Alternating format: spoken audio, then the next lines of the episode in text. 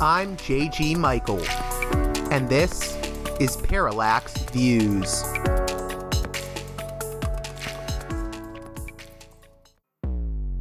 Hello, this is Mike Swanson. In a few moments, you're going to listen to another segment of Parallax Views. But before you do that, let me tell you about my new book, Why the Vietnam War. It's a sequel to my previous book called The War State, which has lots of positive reviews on Amazon. It's been out for years. But this one is a more detailed case study of how the American empire and national security state operate using Vietnam. And I believe it shows also how things work today, how policy is actually made and why. So grab the book on Amazon.com, Why the Vietnam War.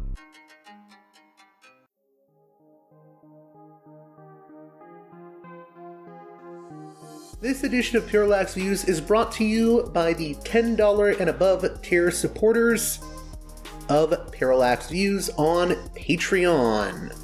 So, with that in mind, producers credit shoutouts to Gunner, Mark, Alexander, Catherine, Tilo, Emilia, Jeff, John, Bert, Brian, Elliot, Michael, Brace, Nick, Galen, Arlen, Bo, Gigadelic Media, Chance, Chase, Dan, David, Gary, Ishtofer, James, Martin, Matthew Ho, Ryan, Nobody, Thomas, and Dano. And now on to the show. Hey there, Parallax Views listeners. On this edition of the show, we're going to be talking about some very recent current events, namely the Nagorno Karabakh conflict and its recent end. Thousands upon thousands of Armenians are fleeing the Nagorno Karabakh region as Azerbaijan officially claims the territory.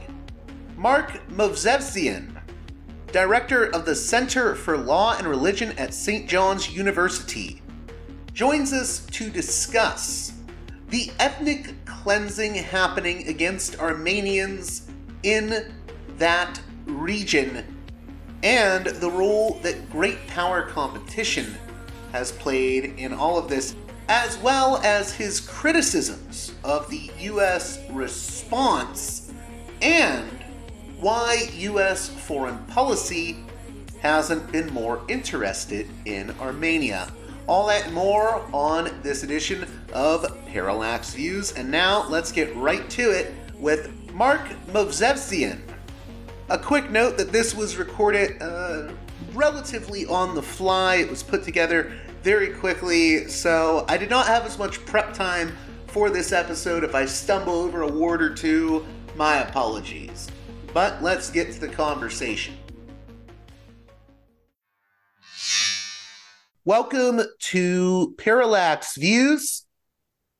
Mark Movsesian, I, I hope I pronounced that correctly, uh, co director of the Center for Law and Religion at St. John's University Law School and author of a recent piece in Compact Magazine entitled The Second Armenian Genocide. How are you doing today? Okay, thank you. Thank you for having me. So, Mark, if you could, what is happening right now with Ar- Armenians in what used to be known by them as the Republic of Artsakh? Uh, could you talk a little bit about the latest developments in that? Yeah, sure. So the latest developments, which have transpired just in the last couple of weeks, um, amount to an ethnic cleansing of the region. The region is home to about 120,000 Armenian Christians. Uh, last week, uh, the Azeri government launched a blitzkrieg attack on the region, which it had, it had actually been starving for nine months before that. So there was very little, there was no food, there was no, very little gas, very little of anything um, there was, you know, the, the residents had only small arms. The Russian peacekeepers who were tasked with protecting them stood down for reasons that you and I can discuss.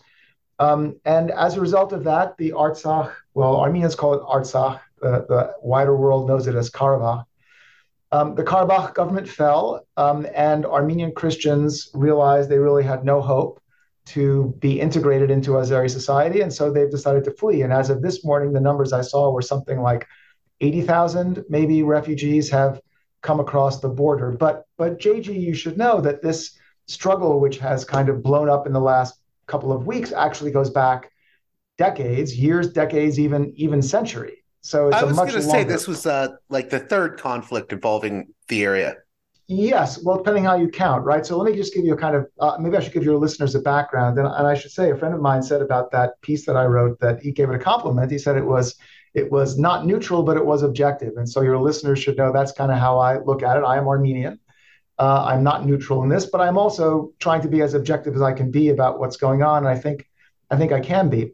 So uh, Nagorno-Karabakh, which Armenians call Artsakh, this is a region in the South Caucasus, which has been populated by Armenians really for, for centuries, going back many, many centuries. Um, there are fourth century churches there dating from the 300 AD, 300 AD period. Um, Armenians have been there as the majority in that region ever since then. Um, in 1920, when the Soviet Union was formed, Joseph Stalin assigned that region in the South Caucasus to the newly formed Azer- Azerbaijan Soviet Socialist Republic. There had never been an Azerbaijan before that. This is a this is a creation of the Soviet Union. He assigned that region to Azerbaijan, and he assigned another region, actually an exclave on the other side of Armenia. Armenia was also part of the Soviet Union, to Azerbaijan as well. He did this largely as a divide and conquer strategy in the South Caucasus, which actually worked pretty well. It made people sort of, you know, pitted groups against each other. At the time, Karabakh was overwhelmingly Armenian, Armenian Christian. Uh, Azerbaijan is predominantly uh, Turkic and Muslim. So that was Stalin's that was Stalin's goal here. At the time, uh, the Armenians in Karabakh objected, but they really had no choice because this was the Soviet Union. They were assigned there as an autonomous region. When the Soviet Union broke up, the Karabakh Armenians once again started agitating for uh, independence from Azerbaijan, which under international law they had a right to do. They had never been there haven't been in Azerbaijan. It was part of the Soviet Union. So they were saying, okay, we now want to be separate from that. That movement was ruthlessly suppressed by uh, Azerbaijan. This led to a brutal war, which also drew in the country of Armenia, which is neighboring Azerbaijan. Something like, I think scholars say 30,000 people died. There were, there were brutalities and atrocities on both sides in that war.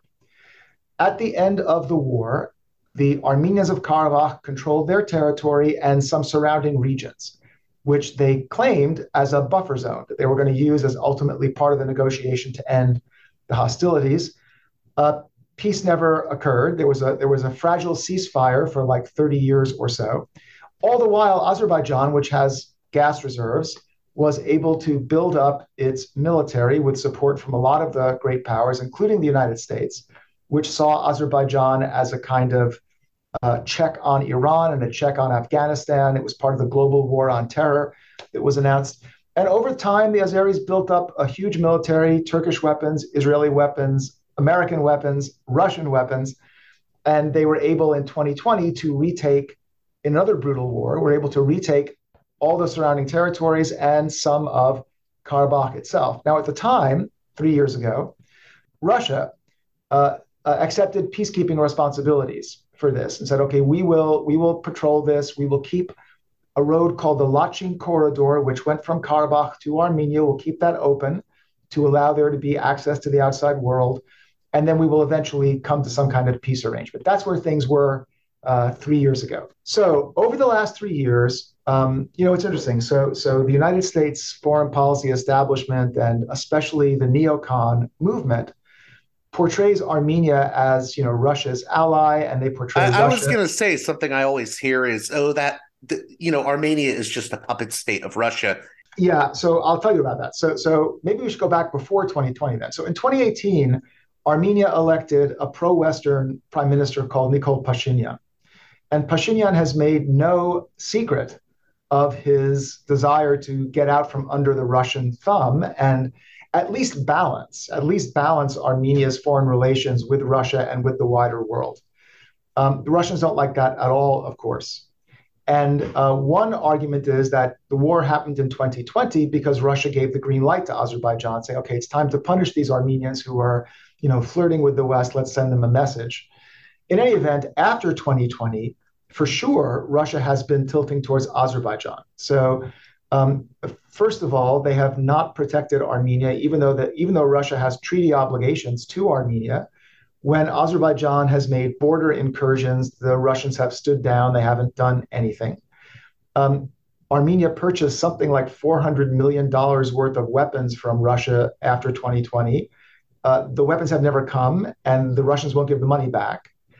And then, especially recently with Ukraine, the Russians really can use Azerbaijan. Baku is very valuable for Russia because of the gas reserves, because of the fact that Azerbaijan purchases Russian, Russian gas quietly, which then enables it to be resold and evade Western sanctions.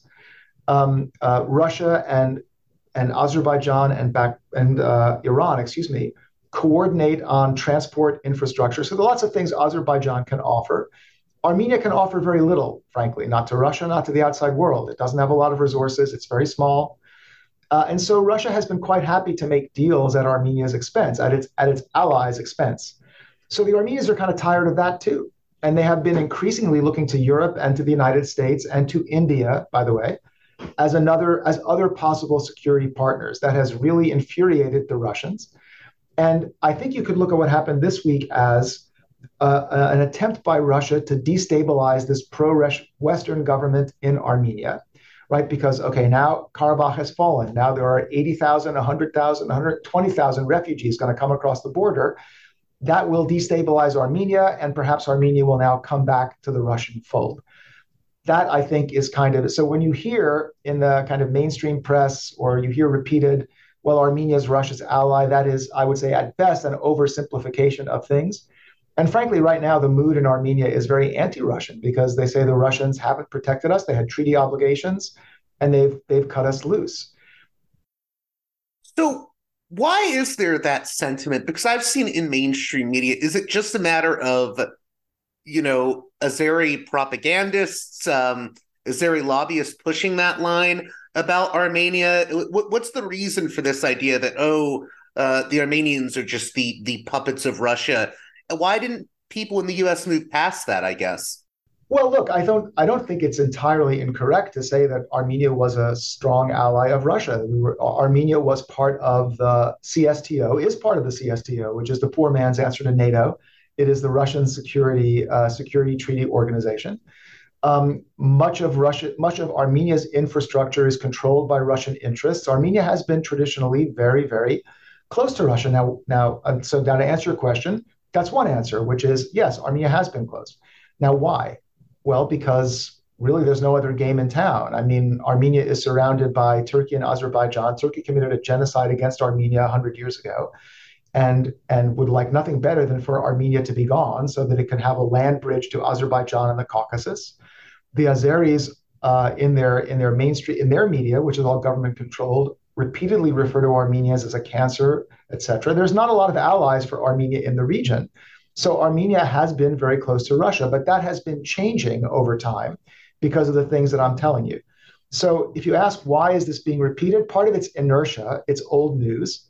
Uh, and part of it, frankly, is Azeri and Turkish lobbying. I mean, I think there are think tanks in Washington which clearly are I don't know, they're parroting a line. I, I think it has to be because of support from those countries. It's if it was true, it is no longer the case that Armenia is simply an ally of Russia. Now, can I say just one, one more thing, JG, which is so far, the West has not really responded to Armenia's desire to be rescued from this relationship. You know, so um, you know, uh, Armenia has been trying to pivot. Um, the United States and Europe they offer a lot of moral support, a lot of rhetorical support. There are some EU monitors now in Armenia, but there hasn't been real support in the sense of, for example, sanctioning Azerbaijan. That has not happened. So it's sort of unfair to blame Armenia for having been close to Russia historically when Russia was the only great power that was willing to protect Armenia. And also when your government is also not responding when Armenians are trying to diversify things.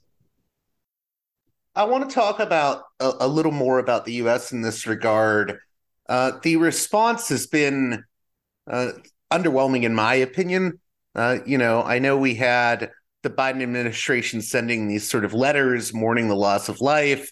I've seen the tweets from people like Samantha Power of uh, responsibility to protect fame. Uh, could you talk a little bit about what you've seen from the response from movers and shakers in Washington, D.C.? Yeah, sure. I will talk about the Biden administration in just a bit, but I, I, want to avoid singling out the Biden administration because this has been, unfortunately, the policy of the US going back to the second Bush administration, to the G.W. Bush administration. So, just to give your reader some background. So, um, there is a congressional law, the Freedom Support Act, a statute, which prohibits the United States from giving military assistance to Azerbaijan while Azerbaijan is engaged in aggression against Armenians in Karabakh. Since 2000, I think it's 2002, there has been a waiver provision in that statute, which says the president can waive the ban on military assistance to Azerbaijan if the president thinks it's in the national interest of the United States. And every president since George W. Bush has waived that ban, including President Biden. Now, why have they done that? The presidents have said consistently that Azerbaijan can be a useful partner in the region. It's a way to monitor the Revolutionary Guard in Iran. It's a way to get weapons to Americans in Afghanistan. Now, that's no longer the case, but that was the case for quite a long time. So, every president since George W. Bush has been selling hundreds of millions of dollars worth of weapons to Azerbaijan. Now, the Azeris promise, in return for this, they promise not to use those weapons against Armenians. But if you think about it just for a second, that's kind of silly because that just means the Azeris can use other weapons against Armenians, right? So, you know, it's kind of silly to say, but that has been the deal. And every president has done that. Now, President Biden, um, it's unfortunate. I, I think it goes it goes beyond just sort of not being very helpful. So, so two weeks ago, the acting assistant secretary, Yuri Kim, testified in Congress that the United States would not tolerate violence against the Armenians of Karabakh. I mean, that's um, that's a direct quote, right? We will not countenance. We will not countenance this. Well, now that the ethnic cleansing has begun, President Biden has sent a letter saying, you know, we're sorry for the loss of life. He sent Samantha Power to go and take some photos, and I think the U.S. is giving 11 million dollars. I mean, as as someone pointed out, there are restaurants in in the capital city Yerevan which are worth more than 11 million dollars. That's really not very much money to go. Um, and so the real problem, JG, as I see it, is is this is worse than doing nothing because this is drawing a red line and then and then ignoring it, which only empowers dictators more. You know that only that not only does that expose the United States to ridicule, that actually exposes the Armenians in Karabakh to worse depredation when you do something like that. So I would say it's been a long history of the United States leaning towards Azerbaijan in the conflict, and now under under President Biden, I fear it's gotten even worse. If we could stick on that for a moment, just it seems like this really is exposing a lot of hypocrisy when it comes to sort of U.S. foreign policy. Yeah, I think so. Um, well, look, so so the United States, as part of its foreign policy, has for some time made uh, human rights a very important part of its foreign policy agenda, and national self-determination a very important part of its foreign policy agenda. In the 1990s, the United States bombed the Serbian military around Sarajevo, NATO, I guess, but the United States, NATO is the United States in order to protect the Muslim population in the former Yugoslavia from depredations. That and that was the beginning of the so-called responsibility to protect under international law. Um, the United States makes big comments about democracy delivers. Right, uh, we are supposedly fighting the Russians in Ukraine in the interests of international law and democracy, um, and yet in Armenia it counts for nothing. So Karabakh was uh, trying to govern itself democratically. Armenia is a democracy. Azerbaijan is a totalitarian dictatorship. They've had the same family ruling it for 30 years. Uh, I think Freedom House gives it a rating of nine out of 100 uh, in terms of in terms of freedom, um, and doesn't doesn't uh, get in the way of U.S.-Azeri relationship at all. That Azerbaijan is a dictatorship and it is oppressing an ethnic minority, and uh, and that ethnic minority is in addition democratic. So you know, I, I said in that piece that you mentioned that uh, you know, international law and democracy and human rights, they matter only when great powers think it's in their interest for such things to matter. And they do not think it's in their interest for such things to matter in the South Caucasus. I mean, I think that's just, that's rather blunt. Um, but I, that's my assessment of it. We talk a little bit about uh, Turkey and how it plays into all of this, because I mean, I've even had some people say that Azerbaijan is almost like a, a puppet state of Turkey. Uh, how, does the Erdogan regime uh, play into all that is unfolding right now? Well, so both both the Azeris and the Turks, I think, are rather proud of it. I mean, they say that this is this is one nation, two states, right? So the the Azeris are Turkic Muslims. They speak Turkish. They are very much part of the Turkish world, and President Erdogan thinks the same. You know, um, the Azeri military in 2020 was assisted greatly by the Turkish military. I mean, the, not only in the sense of having you know deadly Bayraktar drones, but in having special military advisors to help them plan attacks. And uh, the, the Turkish project has been for at least 100 years to build a land bridge across the Caucasus that will unite the Turkic civilization. And so you can have a Turkic civilization all the way from Istanbul to Central Asia. Uh, that was the goal in 1915. That was one of the purposes of the Armenian genocide in 1915 was to remove the sizable Armenian Christian presence which got in the way of that. And in 2020, President Erdogan of Turkey gave a speech in which he said, We are fulfilling the mission of our grandfathers in the Caucasus. So I think, um, I think that's really a major factor here. It is the desire of Turkey and Azerbaijan to create to create this pan-Turkic union, which has been the goal from, well, as I say, at least 100 years ago. So you mentioned the 1915 uh, genocide. I believe that was only really officially recognized by the U.S. Uh, I, I, think a year after the 100th anniversary. I could be wrong about that, but is that is that also another issue at play here? Of the U.S. doesn't really want to alienate Turkey, which is a NATO member, uh, and some of these other countries. Yeah, I think so. You're right. You're right. And I, I was criticizing President Biden a little while ago, and I think it's justified criticism for what's happening now.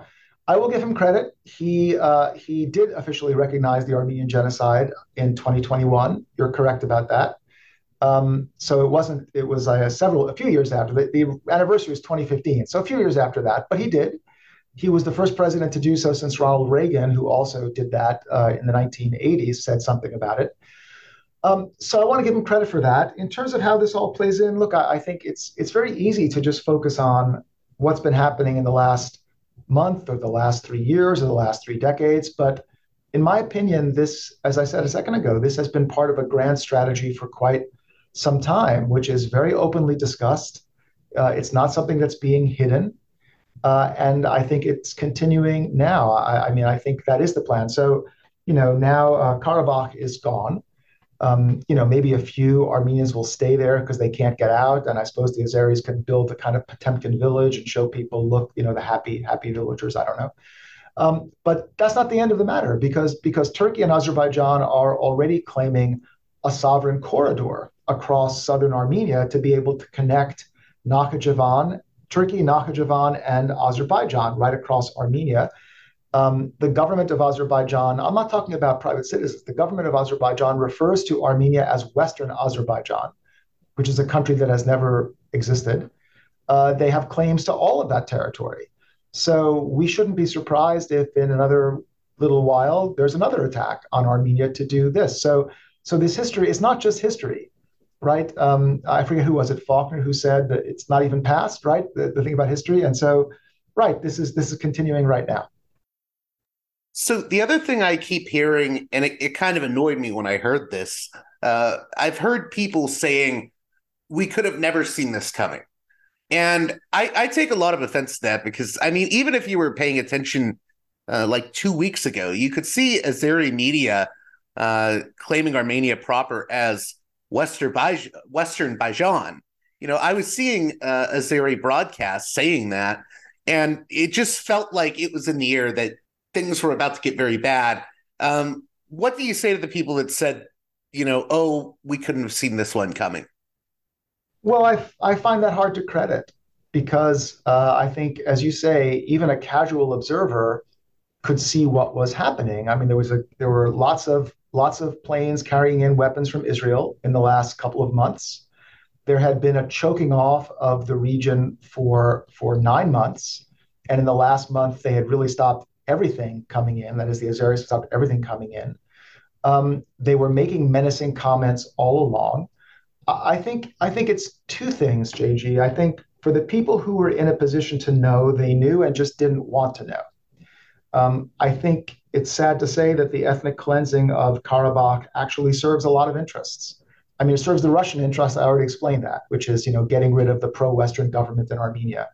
It serves Turkey and Azerbaijan's interest. I've already explained that.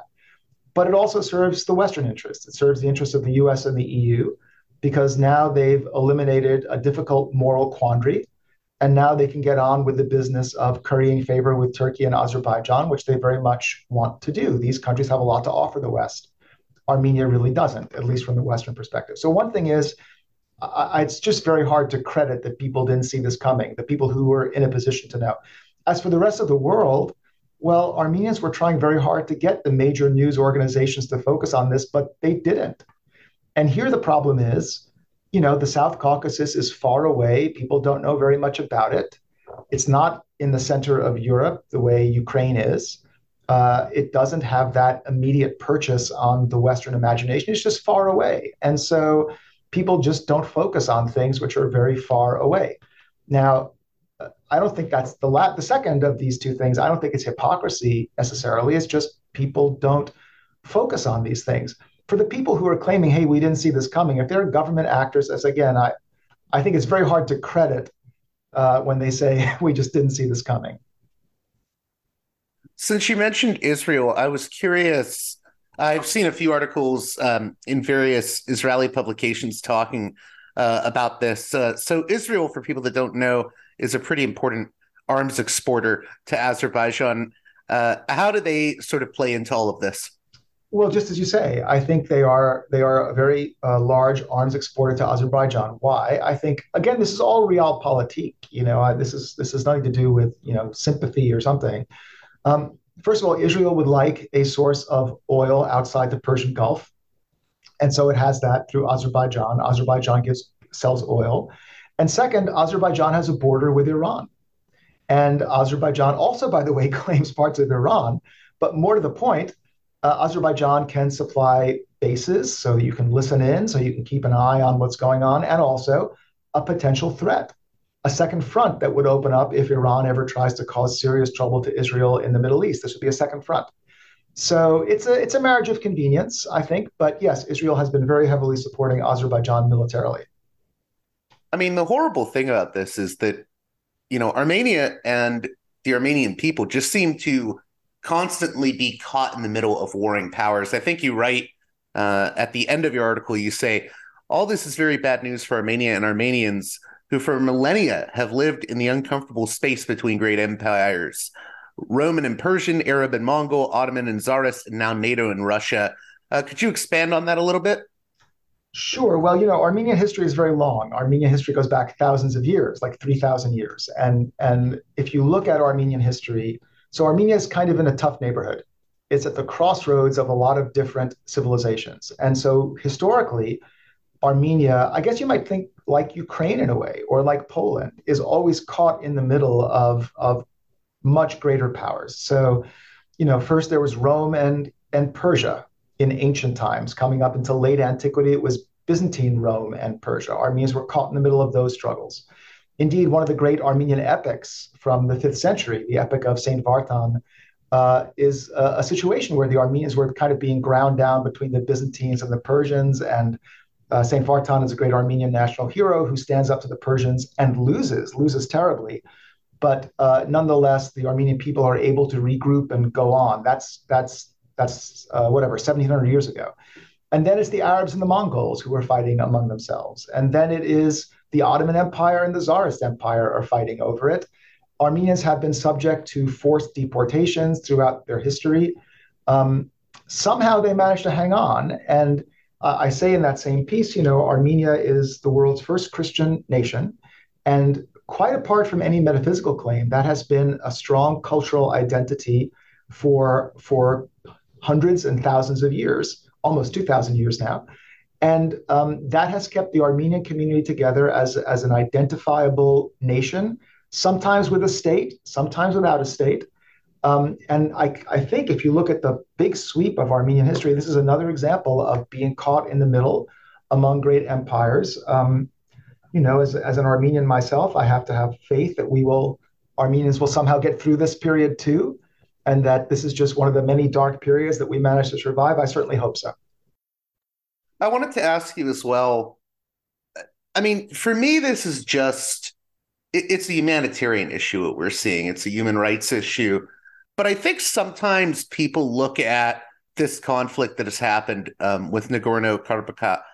I, I, think they view it as like a, a, a sort of clash of civilizations or a, a Christian versus um, Islam uh, type thing. What do you think about about the religious angle? Is basically what I'm getting at because I, yeah. I try to I don't like to make generalizations about religion, and I think this is ultimately a human rights issue at heart. But maybe you could speak to the religious aspect of all this. Sure. Well, first thing I'd say is, of course, Christians have human rights too. And you know, we we in America, because Christians are the majority, and because in the West Christians have often persecuted non-Christians, we tend to think of Christians as the dominant power. But that's not the case everywhere in the world, and it's certainly not the case in that part of the world. And so, I would say the first thing I'd say is, well, it's a Christian issue and a human rights issue. I mean, Christians have human rights too. But um, to, to, get to your point, look, I don't think this is a religious conflict per se. Um, uh, I don't think it's because Armenians are Christians and, and the Azeris and Turks are Muslims per se, but I think it would be wrong also to say that religion has nothing to do with it. Because religion is not only a matter of metaphysical belief, it's a matter of cultural identity. And the Armenians are a large non Muslim group in the middle of this territory. And um, neither Turkey nor Azerbaijan is comfortable with that. Now, I think they'd be comfortable, as I said a little while ago, if you have a couple of churches here and there and there's hardly anyone left, it's almost like a museum piece. So, all right, that's okay. That doesn't threaten anybody. But but a sizable community that's that's kind of in the way of your project, that's a big issue. And so, to that extent, again, I would I would say I, I don't want to mislead anybody. I don't think this is a religious conflict, but religion is part of it too. Are there any points we haven't covered yet that you think are important uh, for my audiences to understand, or any, I guess, what's what's the misinformation or disinformation that's been floating around that you think needs the most pushing back on? Well, I think what you said in the beginning. I mean, this the uh, two things I would say. I guess I'd say two things. One is the thing you said in the beginning, and one is the thing we just said now. So the thing in the beginning is, uh, look, the idea that Armenia is simply a satellite of Russia, so the West can write it off I think is not true to reality. And I think a bit unfair given how hard Armenia has been trying to open up to the West in the last five, six years. You know, and by the way, there are people in Armenia who would say, see, this is the problem. It's just like Saakashvili in 2008 when Georgia tried to open up in the West and Russia crushed it. Or just like Ukraine, you see, we should never have tried to do this. So right there's um, that idea of well, you can never trust the U.S. Absolutely, yeah. you can never trust the U.S. and see what happened. You people led us down this path, and look, there is some of that sentiment in Armenia. So um, but the first thing I'd say is I think from the point of view of the West, it's it's it's a incorrect and b unfair to just criticize Armenia for this when Armenia has been trying to to diversify and the West hasn't really responded terribly much because the West has other interests there. And the second thing I'd say is in the last thing, you know, so Christians have human rights too. And Armenians are are East Christians. You know, they are they are largely Armenian Orthodox. They are not Catholics, they are not Protestants. And so they don't really fit into how American Christians see things. And I have to say, I've been somewhat disappointed with the response of Christian groups because you would expect a little bit more sympathy, hard work, activism. There are some Christian groups that have been doing it. yeah, I, I was going to say I'm surprised by that because the, the people I've seen covering it the most are, I would say, uh, sort of Christian or Catholic publications like uh, First Things, which I think you've written for, but good, go on. There have been no, absolutely. I was going to say, I, I was starting to say there are Christian groups that are doing this, but by and large, there hasn't been a mass kind of turnout for this. And uh, and and the left also, by the way, the kind of secular left also hasn't gotten terribly involved. And the way I like to think of it is Mideast Christians in America, they are too Mideast for the right and too Christian for the left. And so they kind of fall between the cracks. They don't really have a natural constituency that's going to advocate for them. There are some Christians who are, but but not as many as I might have thought. And sec- so that's the second thing I'd like to leave the listeners with, which is, you know, Mideast Christians have human rights too. It's not like you can just ignore them because they don't fit into exactly how you perceive uh, these things in the West. I, am glad you mentioned the left's response or lack of it. Uh, the only, I, I, mean, I've seen Jacobin uh, had a piece about it recently that I think you retweeted. Uh, I think it's important to drive that home that this is not. I mean, to me, it's not just a um, an issue about you know Christians. This is, I mean, to me, like I said, it's a human rights issue and it's a self determination issue. And I do think whether you're a Christian or whether you're a secular leftist, this should be of uh, great concern. I agree with that. I, I, don't. I have no objection to that. I think that's right. I, I, mean, the point I'm making is that I think just as a matter of practical politics, you know, Mideast Christians don't have a natural constituency because I think, candidly, many on the right think Mideast. Okay, we're just we don't know too much about that. Also, there's a very strong evangelical identification with Israel, which I think you know, once many event once many evangelicals hear that Israel's on the other side of the conflict, they kind of know where they stand, right? That's one thing. But secondly, on the left, I think the left is not particularly interested in in going out and and and advocating for Christians because they kind of code Christians differently. So, and, and Armenians are not the only group like this. There are also the Iraqi Chaldean Christians. There are the Syriac Christians. There are the Copts in Egypt there are many ancient Christian communities which don't fit into the narrative that we have of Christianity in the West, and I think they suffer as a result. As I said, too Mideast for the right, too Christian for the left, a lot of times. What is going to be happening to the people fleeing now? I, I mean, w- what are the latest updates we have on this? And I mean, is it fair to at this point? I mean, this is an ethnic cleansing. I mean, you know, I've I've seen you know Azeri sort of uh, aligned accounts say, "Oh, this isn't an ethnic cleansing." I mean, I think at this point, it's fair to call it that. I think it is an ethnic cleansing. Look, as I understand it, the Azeri position is we're not telling these people to leave, but for 30 years you've been teaching kids in your school that Armenians are subhuman. And your government officials for 30 years have been saying Armenians are, you know, a cancer, or recently, you know, are a cancer that need to be removed. So and in the places where Azeris have had have had control of Armenian churches and monuments, they've destroyed them, or they have removed Armenian inscriptions and repurposed them as Albanian, Caucasian Albanian, which is a, a, a you know a, a polity that has not existed for 800 years. So Armenians kind of know what's going to happen. I mean, it's it's silly to say that we're not asking them to leave. They, of course, they have to. Of course, they have to leave. As far as what's happening to them, they've now come across the border to Armenia the Armenians, from what I can tell, reading the press reports, have been very receptive. People are going out with food and trying to welcome these people and set them up uh, in various regions in Armenia.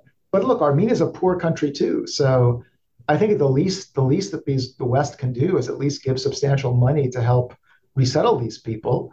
Um, uh, so, but so the short of it is, at the moment they're being resettled in Armenia. Some of the people will stay there. I'm sure some will try to get a better life somewhere else if they can if you were able to speak to you know the biden administration or advise them on this i mean a hypothetical here but what would you be telling the, the folks in dc well of course they're not they're not asking me right? But but first thing i first thing i would say is you know please don't raise hopes and then dash them. Please don't have your assistant secretary of state say this will not be tolerated. When you know full well you will tolerate it and you do tolerate it right? Because that just that makes life more difficult for the victims of, of ethnic cleansing, number one. Number two, I would say, you know, you said you didn't see this coming. Well, please don't say that when Turkey and Azerbaijan decide to invade Armenia itself and just take over what's left of the country because they are telegraphing that right now. So if you want to do something to stop it, now is the time. Now is to really get tough and say, okay, sanctions. Well, this we will you know, and, and, I'm sure many of your listeners are thinking, well, here's someone who wants America involved in another foreign war. No, I don't. But we don't have to keep giving weapons to Azerbaijan the, to the tune of hundreds of millions of dollars. We can sanction Azerbaijan and sanction the Aliyev family for doing this kind of thing, and we can make it plain. There will really be consequences if you if you invade Armenia. That's the second thing I would say. Whether the Biden administration has any interest in doing those things, I don't know.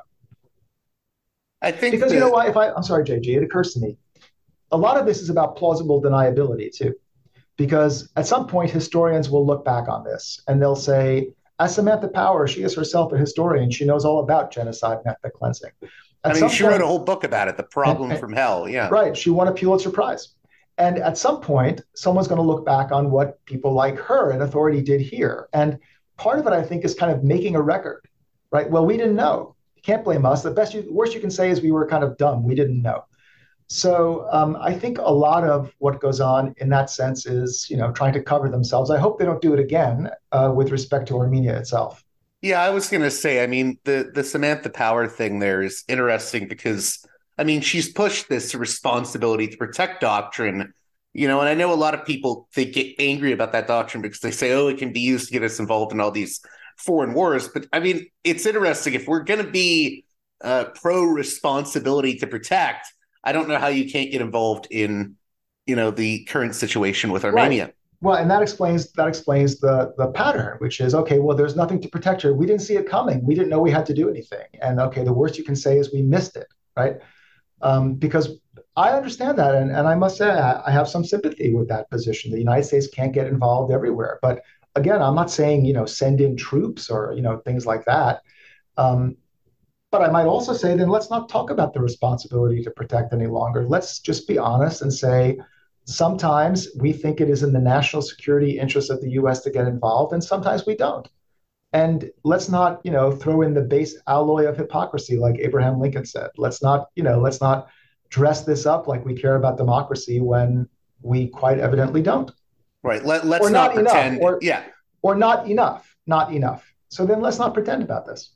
Uh, can you talk a little bit about? I, I guess there's been some developments with uh, people serving jail time now. Uh, the Baku court, I think, ordered jail time for Ruben Vardanyan, uh, who is the former state minister of Artsakh.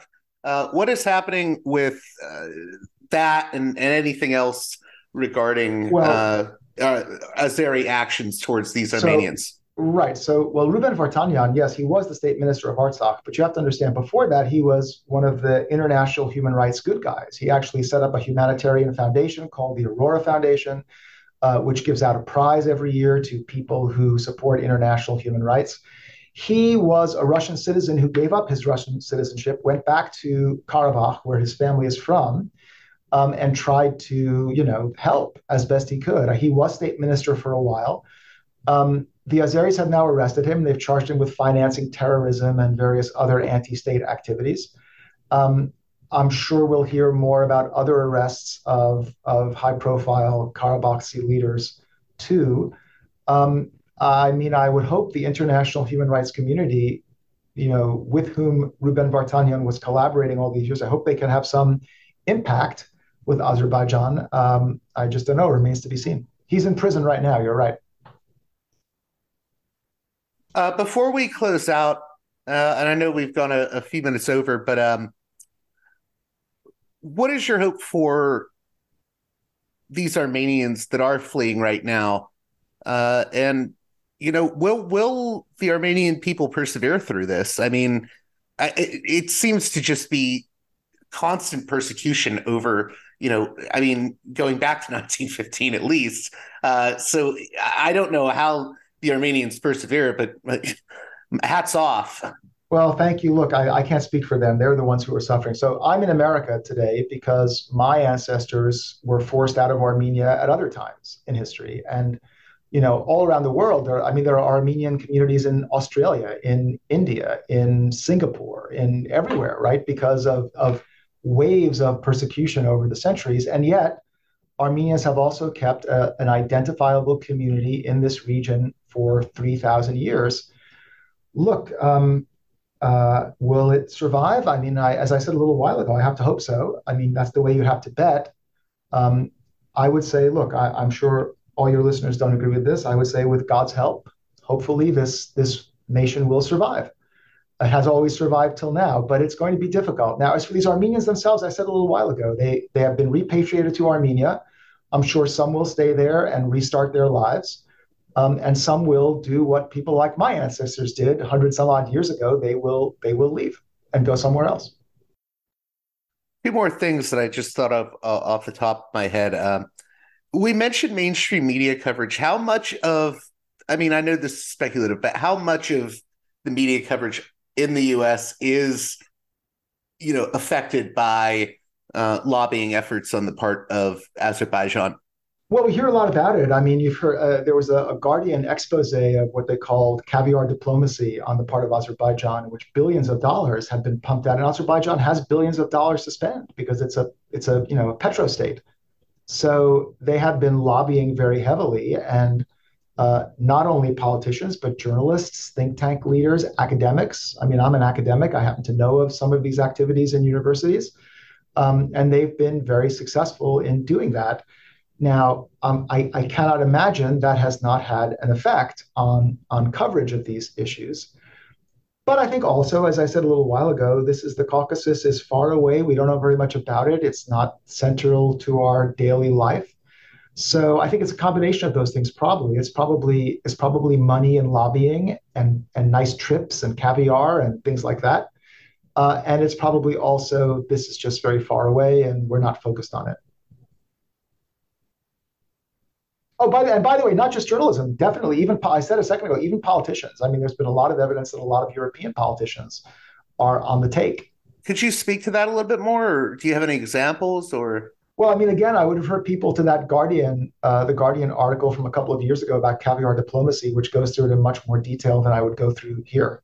Closing out here, what I want to ask you is, what are the risks for the future when it comes to Armenians? Well, one risk is that. Uh, one very serious risk is that Armenia doesn't survive as an independent state that it's you know absorbed back into Russia somehow or it just gets divided up between Russia and Turkey the way the way Armenia was 100 years ago after World War 1 after World War 1 there was a sovereign Armenia which was supported by the United States at least initially. But then the US lost interest and didn't take a man didn't take the League of Nations mandate and Russia and Turkey divided it up. That could happen again I mean, I hate to think about that, but that's a possibility. In which case, Armenians would be once again, as so often in their history, a nation without a state. But the other possibility is Armenia is somehow able to balance its dependence on Russia. Russia's not going away with new security partnerships. Perhaps India. You know, India sold reportedly half a billion dollars worth of military to Armenia recently. India might be a really good partner for Armenia because India doesn't threaten Russia quite so much. Um, so the other possibility is Armenia will be able to somehow balance Russia with outside powers and do something along the lines of Georgia, perhaps somehow try to find a way to get through the situation with while being sort of a balancing. That would be, in my opinion, that would be the kind of best solution for Armenia. Um, the worst solution would be Armenia disappears again and has to go through a period of being a stateless nation. But let's let's hope that doesn't happen. I want to let you get going, Mark. Uh, but how can my listeners keep up with your work? And uh, is there any sources you would recommend, resources you would recommend for for listeners that I have that are getting more interested in this topic? Well, yes. Uh, now, the English language sources are not English language sources are not as uh, as prominent or not as prevalent as others. But I would recommend CivilNet. CivilNet is uh, an English language broadcasting corporation from Armenia, and you know, uh, my impression has always been they play it straight. And if you listen to their commentary, that's a kind of good place to get started in English, learning about what's going on. Uh, you know, some people say CivilNet has a pro-Western bias. I've not found that. I have found it to be much more kind of they play it straight and they do it in English, and that's a good place to go. And they don't they don't promote me, by the way. That's not uh, I'm not I don't write for CivilNet, so that's that's I'm just saying that's that's where I go and I want to learn about these things. And you're also on Twitter or X or whatever it's As being for called me, today. yes. Yeah, I still call it Twitter. As for me, yes, I'm on Twitter. Uh, you can follow me at Mark Movsesian. That's my handle. I also am the co-director of the Center for Law and Religion at St. John's Law School in New York, and you can also follow our feed there. Well, that does it for this edition of Parallax Views. I hope you enjoyed, or at least found enlightening. It's it's hard to say you can enjoy a conversation about such a uh, depressing topic, but I, I hope that you found enlightening the conversation with Mark Movsesian. As always, if you appreciate the work here I do at Parallax Views, please consider supporting me on Patreon at patreon.com slash parallaxviews. One more time, that's patreon.com slash parallaxviews. And with that being said, until next time, You've been listening to Parallax Views with JG Views. To Parallax Views. Views. With JG Views. The way out is not simply to say, don't do it, just to prohibit. It's nothing else.